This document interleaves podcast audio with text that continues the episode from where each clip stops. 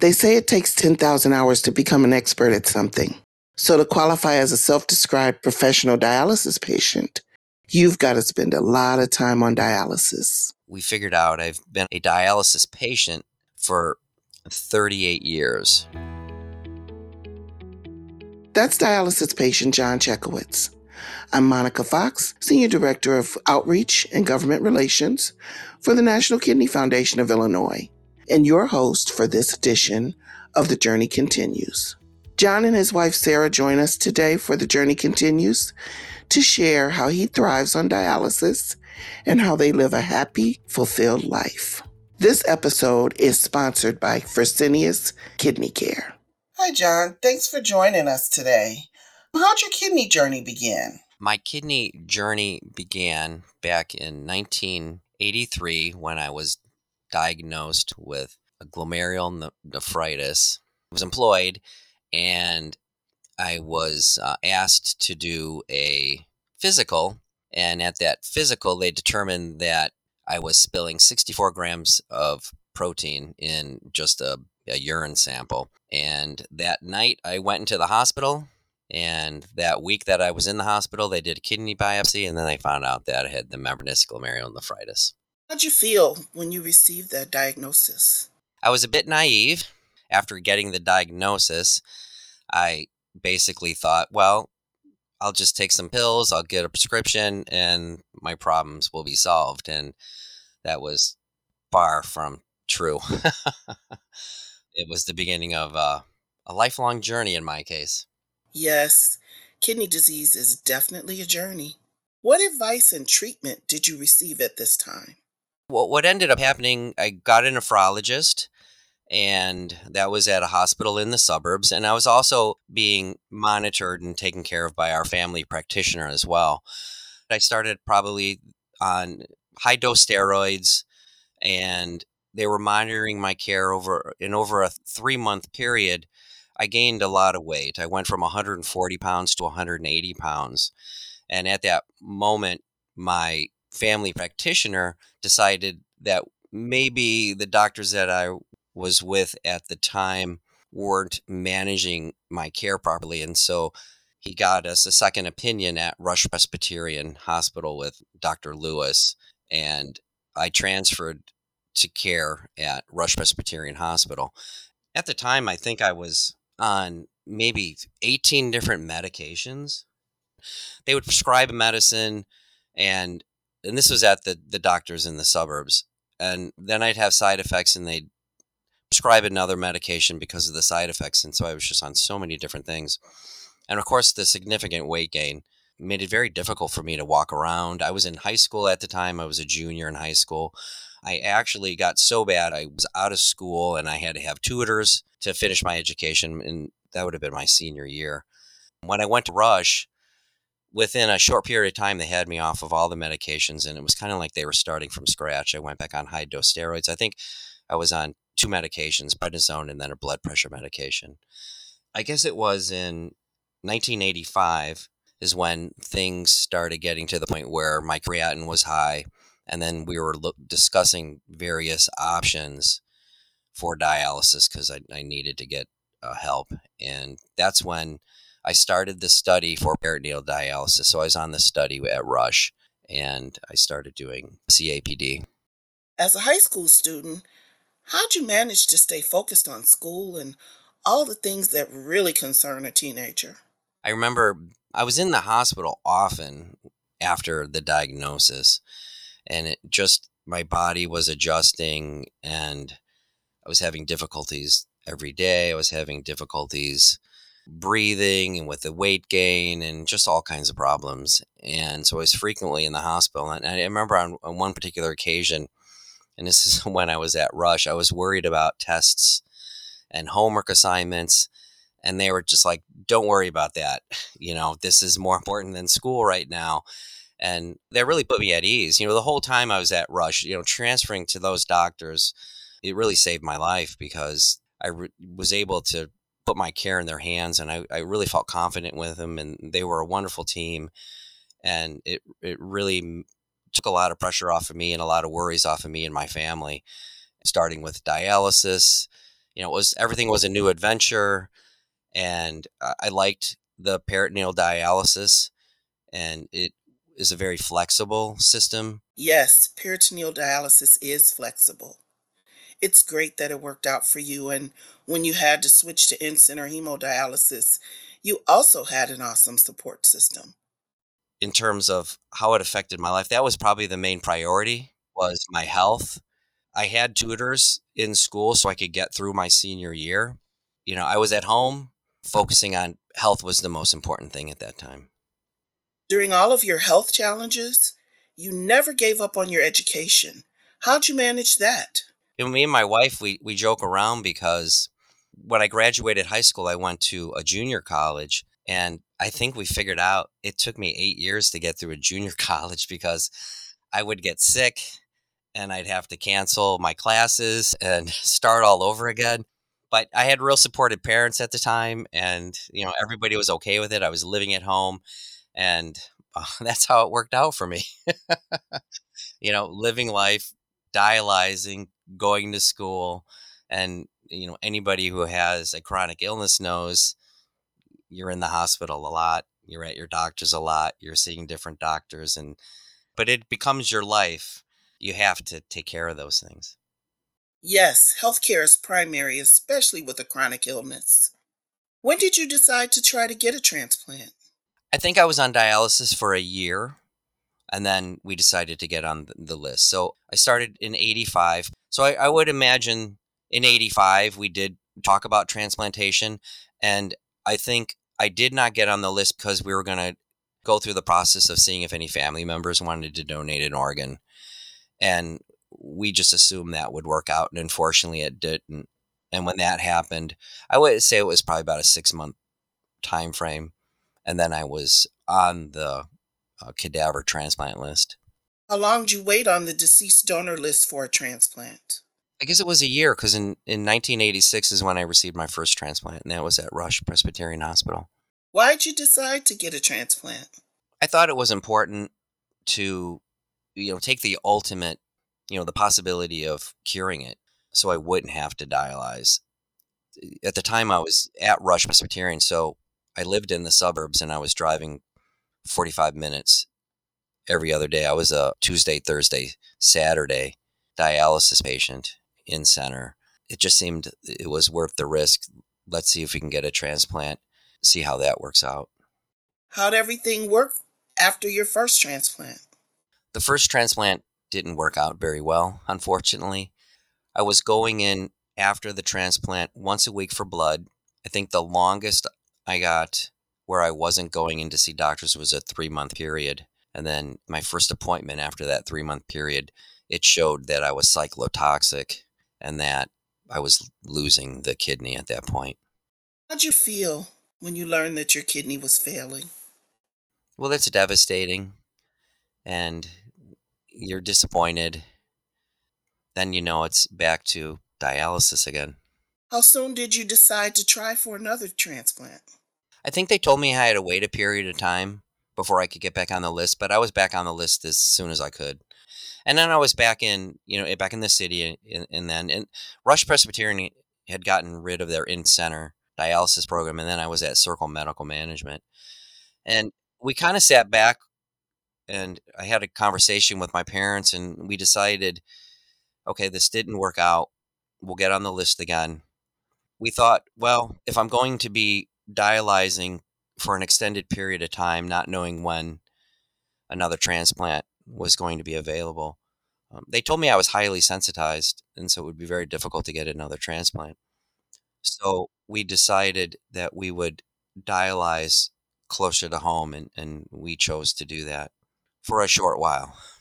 And then, unfortunately, what ended up happening when I was in the suburbs was the kidney became infected, and the doctors out in the suburbs didn't seem to at the dialysis unit anyways didn't realize what was going on and i had to transfer care back to the rush doctors and as soon as they got me back to the hospital they did a, an emergency nephrectomy then of course i was back back on dialysis again continuing with dialysis because in the suburbs i was already you know, doing dialysis. So now I was back with Rush again for a couple more years. And then I decided I wanted to go to a unit closer to my home. So I transferred to Loyola Medical Center. My doctors at Rush recommended the doctor there. His name was Jesse Haynu. So I saw him for many years. That was in 1991. And then I got on the transplant program right away at Loyola. And in 1993, I got my second transplant, and that was with Dr. Kinsler at Loyola. And that kidney worked out really well. I had that one for two years and seven months. So that was a nice vacation from dialysis. During that two years and seven months, I had transferred to Elmhurst College, where I met Sara. And in 1996, we got married, and I had to start dialysis on my honeymoon. or a little, a little bit before. So we got married, and um, I had to start dialysis again. And we went to Walt Disney World for our honeymoon. And I remember having to get up three days a week, and then I had to drive an hour away to dialyze.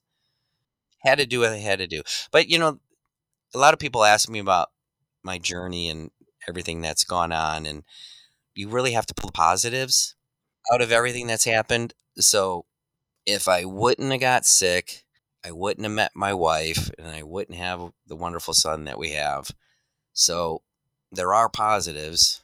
That is an amazing positive outlook. How'd you quantify your journey so far? Altogether, we figured out I've been a dialysis patient for 38 years. They told us after I lost the second transplant that I had to wait three years before I could get on the list. So after that three years, I got back on the list. And then in 2000, I got my third kidney transplant, and that was University of Wisconsin. With that transplant, I had a chronic rejection. So I was in the hospital for 30 days. That last day, the kidney started working, which was nice. And uh, so for two years, I was off dialysis, but I really needed to be on dialysis because the kidney really didn't work and I didn't feel well for that two year period. So uh, in 2002, I was back on dialysis again. I really looked forward to getting back on dialysis because you know I just I just didn't feel well. In 2006, we had our son Jack, and he was a wonderful blessing. And I was, of course, the stay at home dad at that point in time. After I lost my third transplant, I stopped working. So I had been working in the city for many years. And after that third transplant and everything that had happened with that, it, it made it very difficult to work. The stress of work was causing lots of problems. There were situations where I would hop on the train to go home.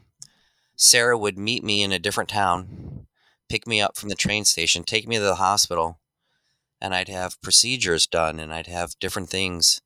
And I remember one time I had to have like an infusion that happened over through the evening. So she picked me up, dropped me off.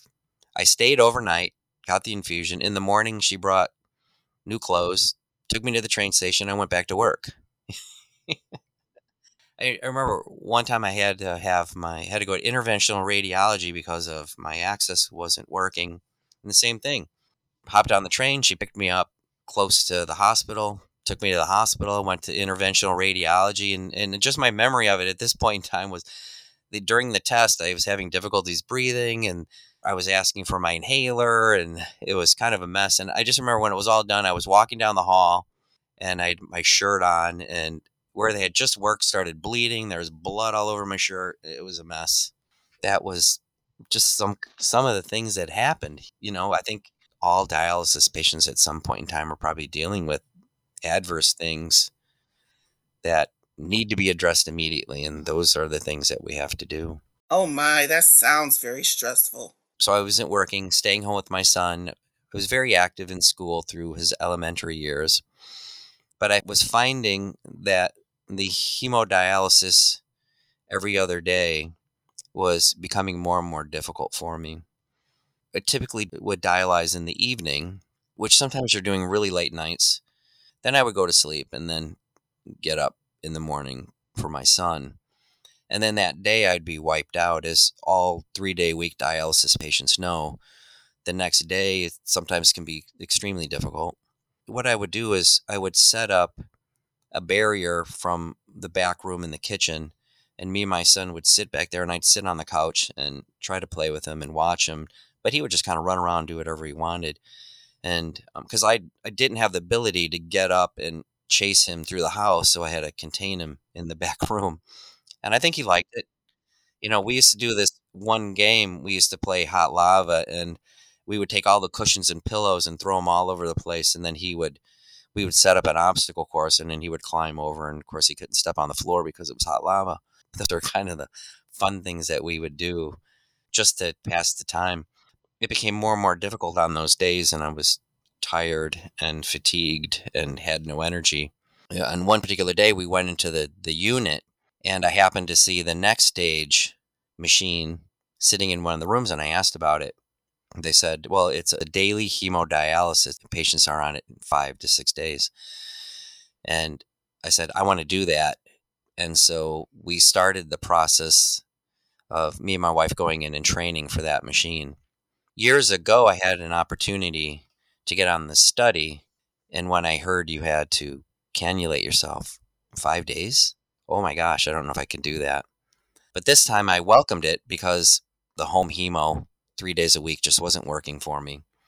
So I was really open to learn more about the machine and so we started the training. And actually, there was a person that was ahead of me, and that person canceled. So I became the first patient in 2011 at the Fresenius unit that I was with to start the NxStage daily hemodialysis. And originally, I started six days a week. And I think at that point, it was two and a half hours. And my numbers were really good. I had really good blood numbers. So they suggested I could go five days a week and I could have two days off. I just couldn't take those two days in a row. And so that uh, I started doing that. And that was amazing. The machine is a fantastic uh, piece of equipment. And I can dialyze in the morning, at night, or anytime that I need to, just as long as I get my five treatments a day. And when I get off the machine, I'm fine. I can get up and I can do whatever I need to do. There is no downtime. I really don't experience any fatigue after the machine. I mean, there are times that I'll dialyze, and when I'm finished, I'll sit in my chair for about an hour until I feel ready to get up and, you know, do what I have to do. But the flexibility is amazing, and the ability to travel is also fantastic. That's great. It sounds like that's been life changing. How do you ensure that you live a full life on dialysis? I've always said from the beginning that I've been in denial about all of this dialysis. And so I try to do everything that I can possibly do. The things that everybody does, you know, go grocery shop, cook meals, visit with friends. We've bought a travel trailer a few years ago. And so we go on short trips, and the dialysis machine is portable. So I'm allowed to bring my supplies and machine. And we go on I think the longest trip we went on was to Tennessee. I think that was a two week trip, and that was um, monumental amount of supplies to bring. But that worked out really, really well. And um, typically, when we travel, we do within three hours. Now we like to do weekend trips and things like that. But just having the NxStage machine gives me the flexibility to do just everything that I need to do. After all that you've been through, why have you decided not to pursue transplant again?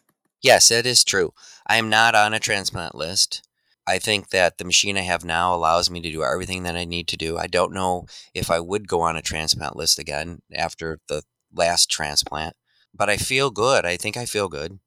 There are days that I get up in the morning and I take my son to school. I come back home and I'll sleep on the couch for two hours. So that happens. and I can also sit on the couch and you know, watch paint dry for several hours. But those are in cases when I'm not feeling well. And that happens with all patients, I think. At least I can get up and I can do the things that I need to do. And I, you know, I really wish I would have discovered the NxStage machine earlier than 2011, but you know, everything works out for a reason. I do have great support here at home. I should mention that because if it wasn't for my wife, uh, she picks up a lot of slack because the days that I don't feel well, or the four or five days that I don't feel well, my wife does everything. So that really helps out. Enough cannot be said about loved ones and family members that support us and support me because they really have a burden on their shoulders as well. Sara, it sounds like you're an amazing supporter and care partner. Was dialysis or transplant easier for you? Ooh, that's a, a good question. So I met John when he had his transplant. So, as he mentioned in 1993, um, he had a transplant. We met in 1993 at college. So, that is really all I knew in the beginning. And pretty much everything I heard about prior to 1993 and his dialysis kidney journey was there was a lot of negative in that. So when we decided to get married, and just prior to that, he was losing the transplant, I was very scared because I had heard a lot of stories. And there was a wonderful nurse at the Elmhurst Hospital dialysis unit who answered every question for me and alleviated a lot of my fears. And dialysis had changed over the years.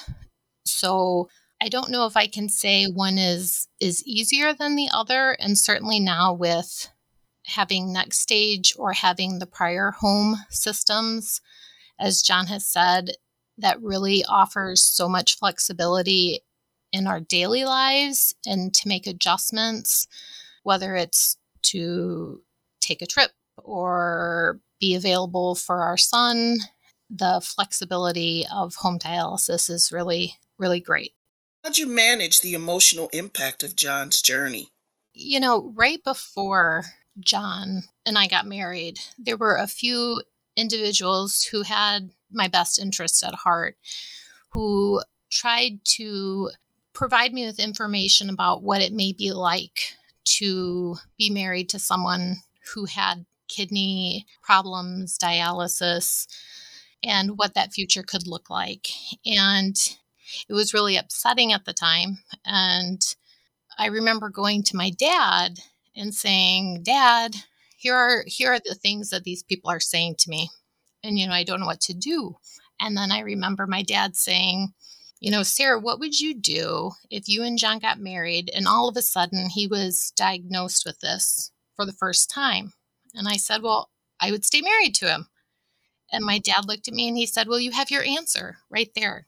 That was, you know, really wonderful advice from my dad. And now John and I, yeah, we've been married 27 years now, which is wonderful.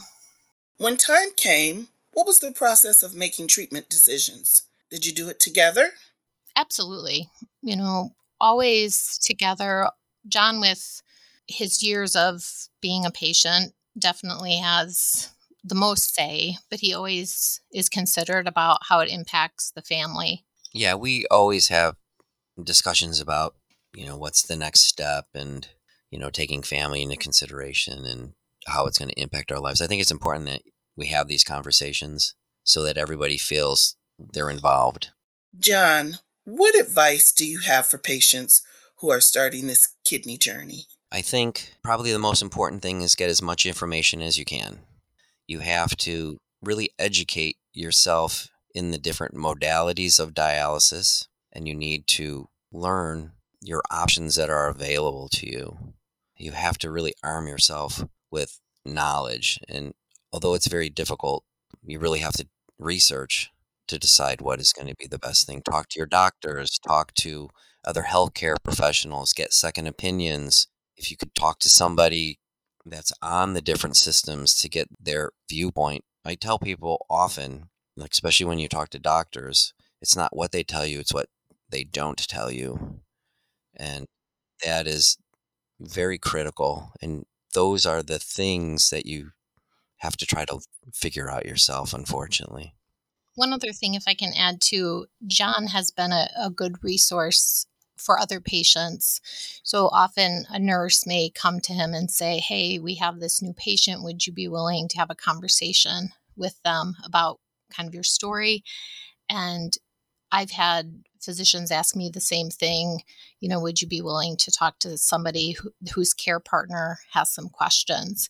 Because as John said, you know there are there are things that your physician can tell you about the treatment, but they might not be able to answer questions about, you know, what is it like to live with a dialysis patient or how how do you manage a household with a person with this diagnosis.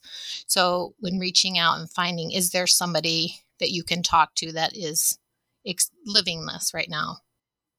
Can I add one other thing? Um, just we've had a lot of nurses along the way who really advocated for John and for us as a family, who really re- reached out and tried to get us, you know, hooked up with the right centers for home dialysis. And when John mentioned our trip to Tennessee being our furthest trip away, we actually went to visit a nurse by the name of Wendy, who was our nurse at the Fresenius dialysis unit that got us hooked up, who became a lifetime friend also. So I don't want to um, miss out on the opportunity to talk about how, you know, we've had a lot of wonderful advocates along the way. Yes, absolutely. Everyone's kidney journey is different, and so are the ways we cope with it. At NKFI, we have patient programs, networking, and volunteer opportunities. To find out more information, go to nkfi.org. I'm Monica Fox, and this is The Journey Continues. This episode is sponsored by Fresenius Kidney Care. Prevention is a key part of our mission at the Kidney Foundation. That's why at the end of each episode, Dr. Melissa Prest offers a health tip. Here's today's nutrition tip about reading food labels. Understanding how to read a food label can help you make smart food decisions that are good for your health. The food label will list how many servings are in a container and what the serving size is. Serving size is another term for portion or helping of the food we eat. You'll want to pay attention to what the serving size is, as oftentimes many containers, cans, and packages are more than one serving. For example, a can of soup, it's likely to be two or more servings. The calories on the food label are telling you how many calories are in one serving, not the entire package. If you eat more than one serving, you'd have to multiply that by the number of calories listed to know how many calories you consumed. The percent daily value column lets you know how many nutrients are in one serving, or the percentage of nutrients in that one serving. A percent daily value of 5% or lower means that it's a low source, and 20% or higher is a high source. If you're looking for low sources of sugar or sodium, look for a product that has 5% daily value or less in, per serving. Use the total fat, saturated fat, and trans fat listed to help guide you as you limit how much of these you eat. Too much saturated fat and trans fat may increase your risk of certain chronic diseases like heart disease, some cancers, or high blood pressure. Many people are not getting enough dietary fiber, vitamin A, vitamin C, calcium, and potassium in their diets. You can see what percentage of these nutrients are in a serving of the food at the bottom of the food label. Aim for 20 to 35 grams of fiber a day and make sure you're drinking plenty of water as well. If you're looking for phosphorus on the food label, chances are you'll not see a specific amount, but you can look at the ingredient list to see if there are any added sources of phosphorus. You'll find those by looking in the ingredient list and looking for words that start with PHOS. With today's nutrition tip, I'm Melissa Prest, a registered dietitian nutritionist and the foundation dietitian for the National Kidney Foundation of Illinois.